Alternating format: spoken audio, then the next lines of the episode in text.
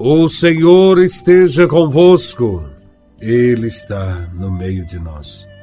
Proclamação do Evangelho de Nosso Senhor Jesus Cristo, segundo São Mateus, capítulo 6, versículos de 7 a 15. Glória a Vós, Senhor. Naquele tempo, disse Jesus aos seus discípulos: Quando orardes, não useis muitas palavras, como fazem os pagãos. Eles pensam que serão ouvidos por força das muitas palavras.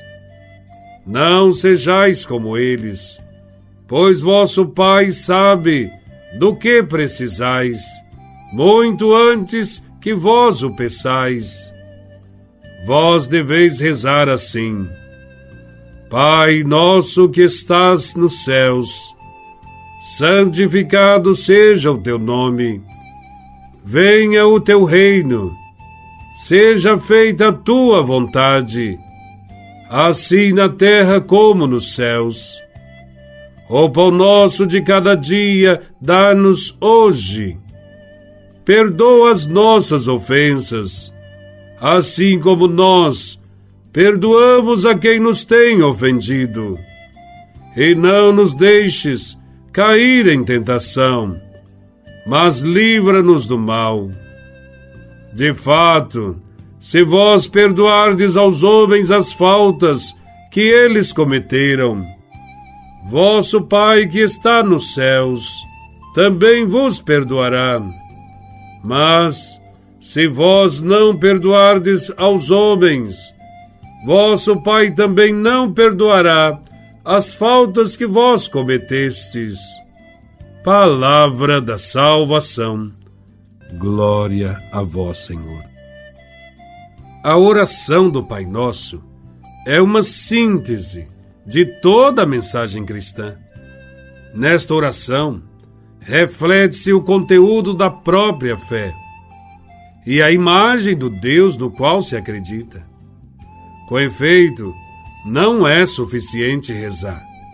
É preciso também saber como rezar.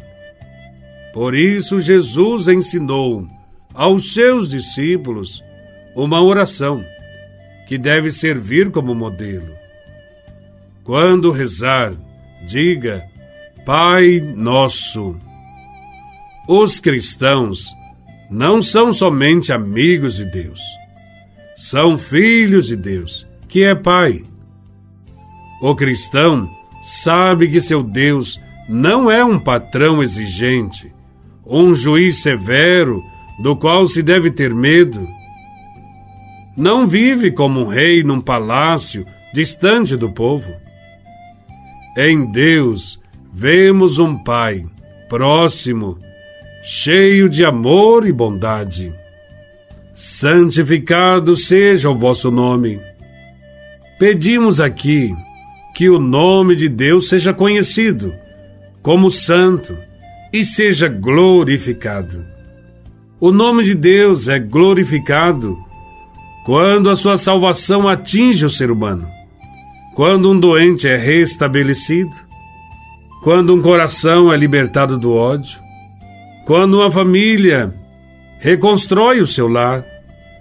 Tudo isso santifica o nome de Deus, porque faz com que a pessoa exulte de alegria e gratidão. Venha o vosso reino. O que se pede nesta oração é que todos conheçam o Evangelho, que Deus reine em nossos corações e no mundo, que teu reino venha à sociedade, aos povos, ao nosso país, às nossas famílias, aos corações de todos os fiéis. Todas as orações devem manifestar esse desejo de ver realizado o projeto de Deus. O pão nosso de cada dia nos dai hoje. O cristão precisa de pão, isto é, de todas as coisas necessárias para a vida. A oração lembra-nos que devemos procurar o pão, não só para nós mesmos, mas para todos. Não reza direito quem pensa somente no próprio pão, quem acumula bem só para si mesmo e para satisfazer seus próprios caprichos. Não reza bem quem se esquece dos pobres. Pedimos também outro pão, sem o qual não poderíamos viver. É a Eucaristia, o pão dos fortes, o pão dos anjos, que aumenta em nós a vida divina. Perdoai-nos as nossas ofensas, assim como nós perdoamos. O cristão não pode esperar ser ouvido por Deus se não cultivar sentimentos de amor para com os irmãos. O cristão não pode fazer sua oração ao Pai se sabe que algum irmão tem algo contra ele e não fez nada para se reconciliar. Precisamos de perdão. Nós imploramos que Deus perdoe as nossas ofensas, as pequenas e as grandes, as nossas e a do vizinho. A nossa sorte está em nossas mãos. Como perdoamos, assim nos será perdoado e não nos deixeis cair em tentação. A tentação da qual pedimos ser libertados não se refere às pequenas fraquezas, misérias, imperfeições de todos os dias, mas à tentação do esquecimento e abandono do Evangelho de Jesus Cristo. Jesus nos ensina a pedirmos ao Pai que não nos deixe cair nas tentações também do ter, do poder, da ambição, do prestígio, que foram as tentações que ele teve no deserto. Isto tudo nos faz esquecer de Deus e do Evangelho. Contra estas tentações, os cristãos devem levar uma vida de partilha, de serviço desinteressado na busca da igualdade, da solidariedade, com disponibilidade para construir uma sociedade nova. Nesse Evangelho, Jesus também nos quer ensinar que se o que pedimos é bom e útil à nossa salvação, se pedimos com fé e perseverança, Deus nos ouvirá. Se Deus não concede o que pedimos, é porque o que pedimos seria para nós inútil como uma pedra, nocivo como uma serpente ou um escorpião.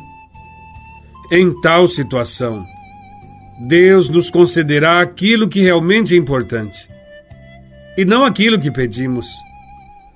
Jesus diz que se nós, que somos maus, que somos pecadores, sabemos dar coisas boas, muito mais nosso Pai do céu pedindo com fé e humildade, seremos atendidos.